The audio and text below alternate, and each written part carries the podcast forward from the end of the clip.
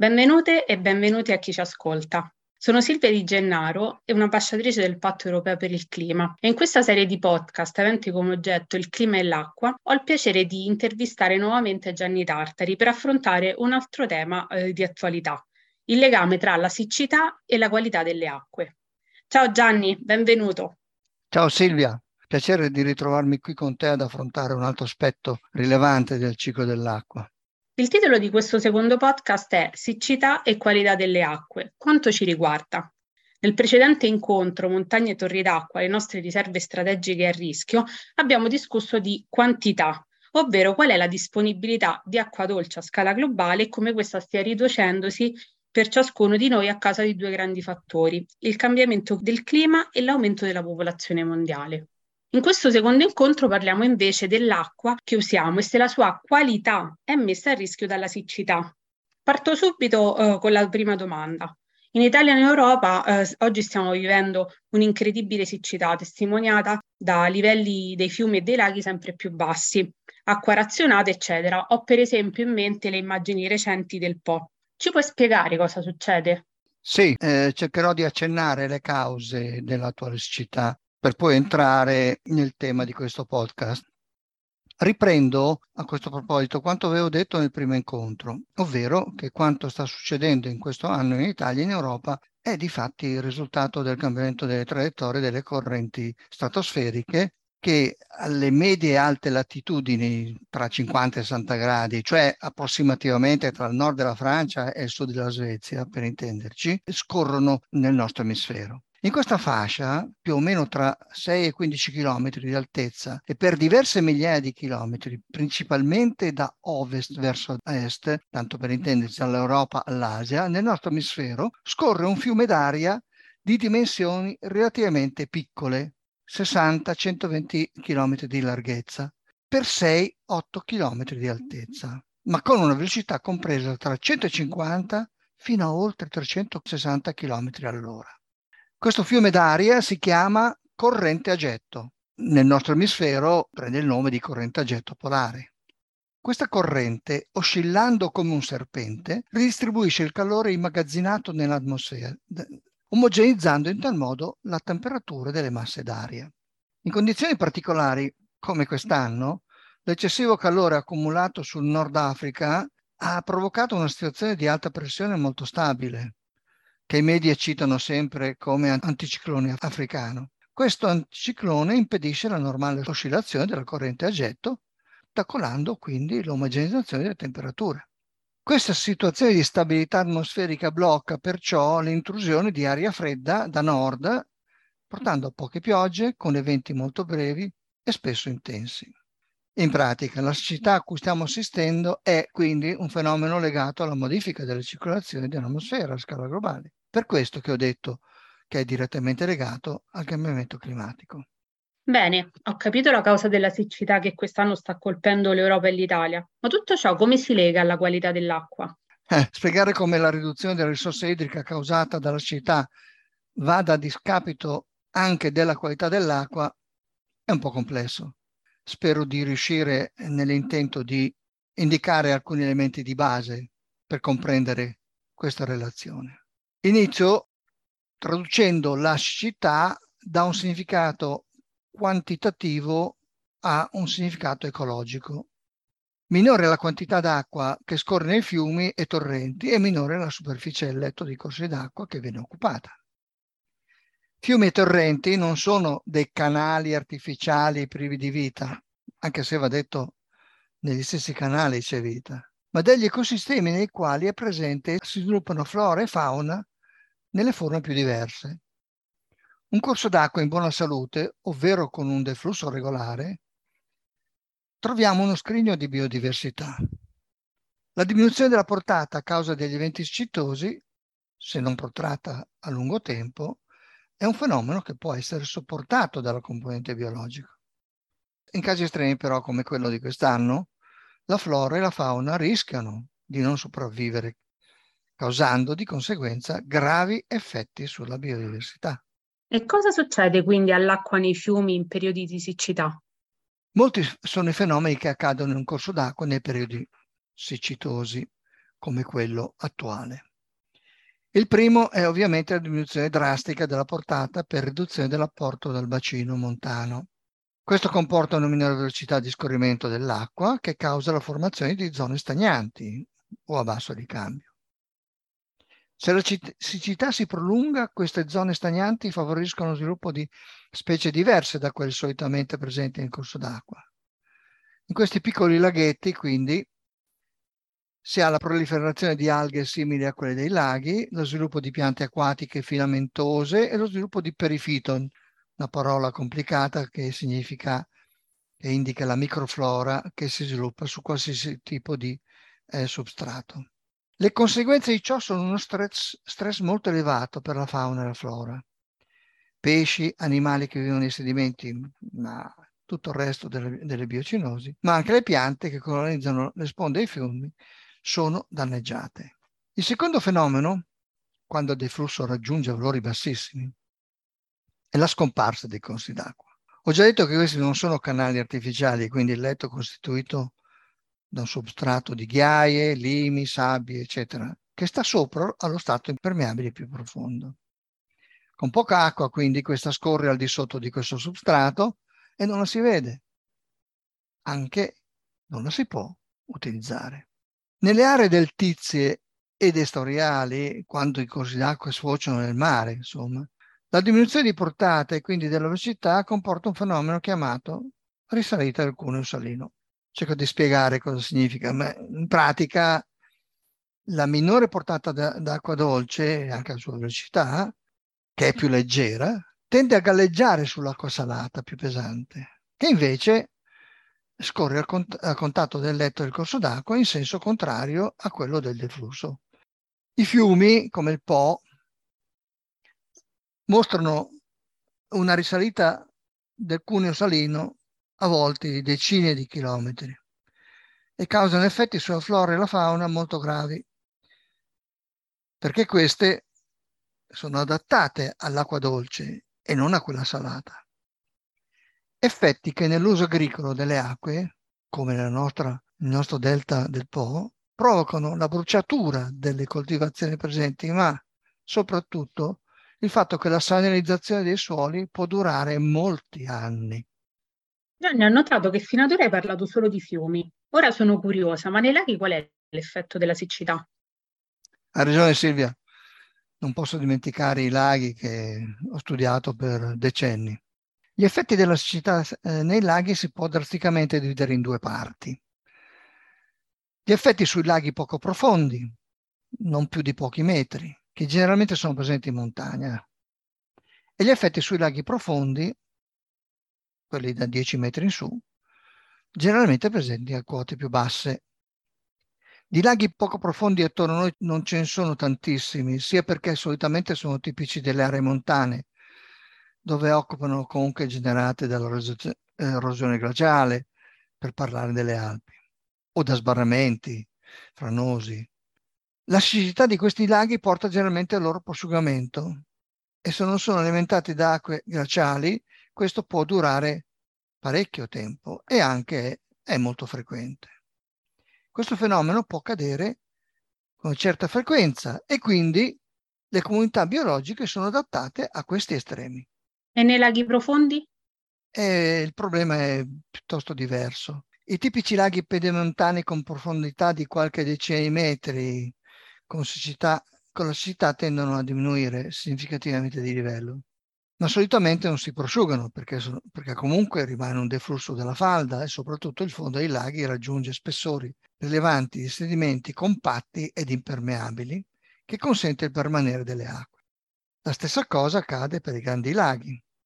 In entrambi i casi però la riduzione degli afflussi e ovviamente dei deflussi provoca la permanenza di, per un tempo maggiore delle acque nelle, nelle conche lacustri. Tecnicamente si dice che aumenta il tempo di ricambio.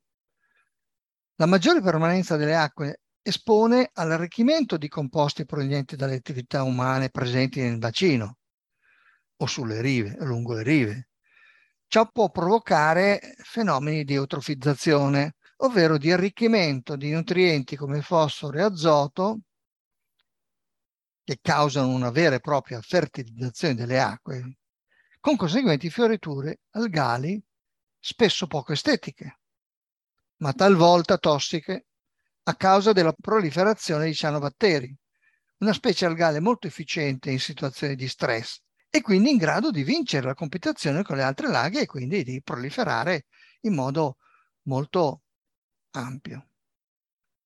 In tutti questi laghi la diminuzione di livello porta naturalmente all'ampliamento delle spiagge. In altre parole, tutta la fascia perilaquale, cioè quella zona attorno eh, delle rive, attorno al lago, dove crescono le gogliose, le macrofitte acquatiche, i cannetti per intenderci, ma anche dove alberga nel fondale una ricchissima fauna. Queste zone subiscono dei danni importanti per l'ecologia del lago con la loro esposizione all'atmosfera e nei periodi di siccità chiaramente questo è un problema molto complesso per la vita del lago. Prima abbiamo parlato di pressione antropica, cioè dell'influenza che le persone che vivono in prossimità dei fiumi e dei laghi esercitano sulla qualità delle acque. Come possiamo distinguere tra buona e cattiva qualità? Sì, pressione antropica è un termine tecnico, ma credo che tu abbia ben eh, descritto eh, il suo significato. Per cui passo subito a, a cercare di spiegare, perché è complicato, eh, la qualità dell'acqua, come si eh, valuta. In pratica viene valutata in due modi la qualità, attraverso misure chimiche, sulle quantitativi, sulle concentrazioni delle specie inquinanti presenti, e questo viene definito come stato chimico, ma anche dalla valutazione delle specie biologiche presenti nel corpo idrico e sulle sue sponde che consente di definire la qualità biologica di un corpo idrico. Dal punto di vista chimico sono milioni le sostanze che possono essere presenti in un'acqua superficiale. Di queste solo di alcune centinaia però siamo in grado di misurare le concentrazioni, sia perché hanno valori significativi, quindi misurabili, ma anche perché disponiamo di metodi e di strumenti adeguati. Per molti centinaia, migliaia di, di sostanze non abbiamo eh, probabilmente non abbiamo i metodi e, e spesso non abbiamo ancora gli strumenti adatti. L'analisi chimica delle acque non consente quindi di dare un quadro esaustivo dello stato chimico. Per superare questo problema abbiamo però a disposizione uno strumento che consente di valutare con accuratezza lo stato biologico, misurando la presenza e l'abbondanza di specie vegetali e animali che si trovano in un tratto fluviale o in un lago rispetto a luoghi dello stesso tipo in corpi idrici ritenuti non contaminati dall'uomo. Nei luoghi inquinati molte specie poco tolleranti scompaiono e invece si ritrovano specie più resistenti. Facendo la differenza di queste popolazioni, sia algali sia eh, di, eh, della flora, si ricava l'indice di qualità biologica che ci consente di stabilire se un'acqua è più o meno di buona qualità. Ora riflettiamo però. Quello che fa male alla salute delle biocinosi acquatiche, che trascorrono l'intera loro vita nell'acqua e anche nell'uomo, è sia l'elevata concentrazione degli inquinanti, che è causa di effetti acuti, ma sia le basse concentrazioni, che causano effetti cronici. La situazione però è più complicata perché gli effetti degli inquinanti sono molto diversificati, con alcuni in grado di avere effetti acuti anche a basse concentrazioni. Un esempio sono le sostanze neurotossiche prodotte da alcuni cianobatteri citati prima, ma anche molte delle migliaia di inquinanti di natura organica come i perfluorati, i pesticidi, farmaci, eccetera. Mentre altri inquinanti non hanno eh, effetti eh, cronici acuti anche a concentrazioni più elevate. Possiamo concludere quindi che la siccità modificando le concentrazioni degli inquinanti, può influire non poco sulla qualità chimica e biologica. È per questo che le acque destinate all'uso umano vengono costantemente trattate prima di essere immesse nelle reti idriche. Quindi c'è da preoccuparsi per le acque potabili delle nostre case a causa della siccità. Nel nostro paese abbiamo una buona parte del territorio, come l'area settentrionale, che utilizza le acque sotterranee per l'approvvigionamento idropotabile. Una consistenza area del paese si approvvigiona da fiumi, da laghi naturali, mentre nel meridione e nelle isole le acque vengono prelevate dagli invasi artificiali destinati sia all'uso potabile che all'uso irriguo. Per le acque destinate all'uso umano non dobbiamo in generale preoccuparci, perché in tutti i casi, quando il servizio idrico integrato è efficiente, e lo è per la stragrande maggioranza del nostro paese, l'acqua potabile è costantemente controllata a scala giornaliera e subgiornaliera. Esistono, a questo proposito, sistemi automatici di controllo generale della qualità che monitorano alcuni parametri in tempo reale, molto efficaci per segnare anomalie. I controlli sono di tipo chimico e biologico e, e le competenze analitiche sono in continuo aggiornamento. Anche le normative sono molto rigorose e aggiornate e vengono anche fatte rispettare dalle agenzie regionali per la protezione dell'ambiente in modo veramente attento e puntuale. In altri termini, l'acqua del sindaco è innumerevoli volte più controllata delle acque che ahimè compriamo in bottiglie di plastica in grande quantità le acque minerali commerciali infatti subiscono controlli accurati anch'esse, ma spesso le frequenze sono meno elevate. Quindi non ti preoccupare, bevi tranquillamente l'acqua del rubinetto di casa. Grazie Gianni. Torniamo a parlare degli effetti che la siccità provoca. Quale comportamento virtuoso può adottare un cittadino comune per risparmiare acqua e per proteggere la sua qualità? Parlare di protezione della qualità da parte del cittadino è un po' complicato, però abbiamo visto che la qualità di un'acqua è funzione della sua quantità, per cui tenendo conto che rifiuti eh, che eh, vengono veicolati attraverso le acque urbane, naturalmente eh, se, con più sono eh, ricche di scarti, chiamiamoli così, inquinanti, naturalmente con peggio, eh, peggio, con peggio sono gli effetti sulla, sulla qualità delle acque superficiali. Comunque, il singolo cittadino può fare moltissimo per evitare gli sprechi di quantità. Mi piace ricordare qui i piccoli consigli per il risparmio idrico che l'Agenzia regionale per la protezione dell'ambiente del Veneto riporta nel suo portale, che include anche cenni alla, alla immissione di sostanze nelle acque. Questo decalogo è puntuale e completo e propone una serie di azioni che tutti possiamo attuare sia per ridurre appunto la quantità ma anche per ridurre la dispersione di inquinanti. In breve, alcuni di questi consigli sono l'installazione di frangigetto ai rubinetti, il controllo delle piccole perdite, incluso il gocciolamento dei rubinetti che senza accorgerci porta a sprechi rilevanti, il non eccedere nell'uso dei detergenti e soprattutto usare lavatrici e lavastoviglie sempre a pieno carico. Non usare l'acqua corrente per il lavaggio dell'auto, ma utilizzare un secchio e quando possibile creare una raccolta per le acque piovane da usare per l'irrigazione, ma anche per il lavaggio di oggetti, ad esempio l'auto. Ricordo che il maggior consumo idrico in un'abitazione è determinato circa un terzo, 20-30%, dall'uso per il VC. Ho già detto nel primo podcast che usare acque potabili per i VC è infatti un controsenso, Prima o poi occorrerà aggiungere ad avere delle, nelle abitazioni reti separate di acqua potabile e acque depurate come ci sono in molti paesi europei e nordamericani. Non vado oltre però, perché queste sono informazioni che si possono trovare facilmente nel web. Mi preme però ribadire che essendo l'acqua una risorsa finita, dobbiamo convincerci che un uso oculato significa garantire quel comfort, al quale ci ha abituato un paese avanzato come il nostro. Grazie Gianni per questi consigli molto pratici e per aver cercato di semplificare un tema davvero molto complesso. Eh, io per oggi vi saluto e vi do appuntamento per la terza e ultima puntata sull'acqua, sempre insieme a Gianni, che riguarderà le acque dei mari e degli oceani, a, a chiusura di un percorso ideale iniziato dalle montagne con il primo podcast, per poi giungere a valle con il secondo podcast fino al terzo che avrà il titolo Mari Oceani, uno scrigno di vita a rischio. Sono io che ti ringrazio Silvia per queste domande e spero di essere stato in grado di dare delle risposte comprensibili. Il tema è molto vasto, Chiaramente mi auguro di aver dato qualche indicazione utile a te, ma anche a chi avrà la cortesia di ascoltare questi podcast di oclip.it.